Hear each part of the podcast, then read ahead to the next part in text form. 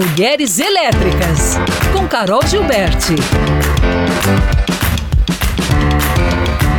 Ah, que delícia, que maravilha. Nossa, muito especial hoje. Carol Gilberti, Mulheres Elétricas. Bom dia, Carol.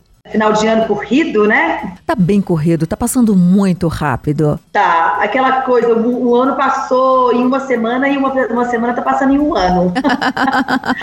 As últimas semanas demoram mais a passar, né? Por isso que a gente arruma uma correria no fim de ano, né? Para resolver coisas assim em duas semanas que a gente não resolveu o ano inteiro. Né? Exato, exato. A gente tá precisando ser mais planejador, né, Lu? Para poder organizar, diluir mais as coisas, porque a gente começa a ficar doido no final do ano. Ô, Lu, eu trouxe aqui hoje inclusive, uma, uma entrevistada que fala muito sobre essa.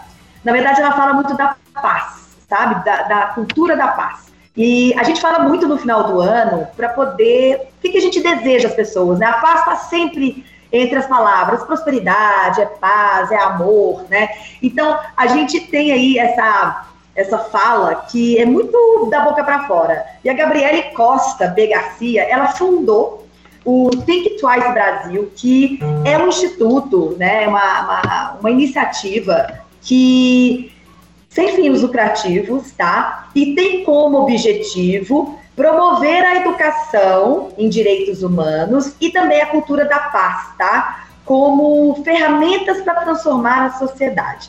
E quando eu perguntei para ela essa questão, poxa, a gente fala tanto da paz da boca para fora, mas como que de fato nós somos fundados, né, fundamentados, nossa cultura foi fundamentada na guerra, na, na discórdia, sempre no conflito. E como que a gente pode, então, de fato, gerar a cultura da paz e realmente fazer com que ela seja é, efetiva? E aí eu perguntei para ela, como que nós estamos nesse, nesse cenário de fazer com que a paz seja realmente uma, uma ferramenta de transformação?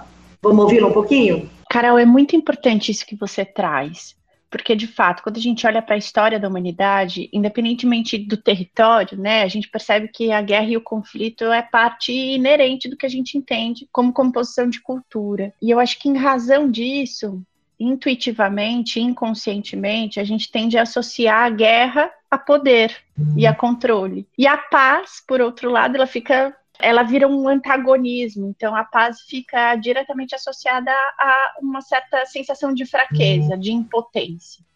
Então, é por isso que quando a gente fala de paz, tende a cair naquele lugar religioso, fofo, né? Tem quem fale, nossa, que bonito você trabalha com paz, que fofo, né? Porque dessa conotação de delicado, de, de sensível, de imaculado. Então, quando a gente fala de educação para a paz, o que a gente tenta também é mostrar para as pessoas, é, durante as nossas jornadas de formação, inclusive as pesquisas também que a gente implementa, é levantar evidência e, e jogar uhum. luz, né?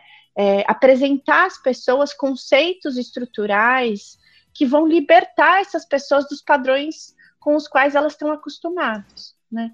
Então, você me perguntou como é que a gente está é, Depende, Carol. Acho que se a gente for se comparar, né, há séculos atrás, onde a gente podia ser muito considera considerado muito mais bárbaro do que é hoje, a gente está muito melhor. Mas quando a gente se compara, talvez, em termos de território ou as possibilidades que a gente já podia ter alcançado e ainda não alcançou, a gente percebe que tem muito a melhorar ainda, né?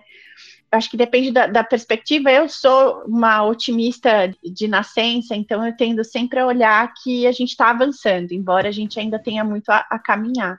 É, a gente tem muito a caminhar. E aí fica aí, então, essa esse tom aí de final de ano, inclusive, para que eu não vou nem desejar paz a todos, eu vou desejar que tenhamos, então, a consciência do que é gerar paz. O que, que é paz da gente, né? Já que a gente está aí sempre na, na, reflexão do final do ano. E a, a Gabi traz reflexões importantíssimas, inclusive, sobre a questão das lideranças. Por que, que a gente vê tantas guerras ainda, né? Essa coisa do poder, de querer, né, de território, de domínio, sempre nas mãos das lideranças masculinas.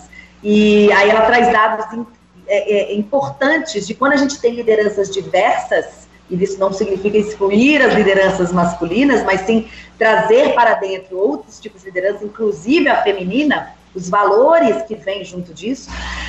tendem a termos né, é, governos mais pacíficos. Então é interessante, fica aqui a dica. E na quinta estarei presencialmente aí com vocês para dar um abraço aí de final de ano, viu? Maravilha, presencialmente, hein? Vai ser muito bem-vinda. Carol, a gente fica por aqui. Quinta-feira, então, marcadíssimo com os nossos ouvintes. Isso mesmo. Um beijo para vocês.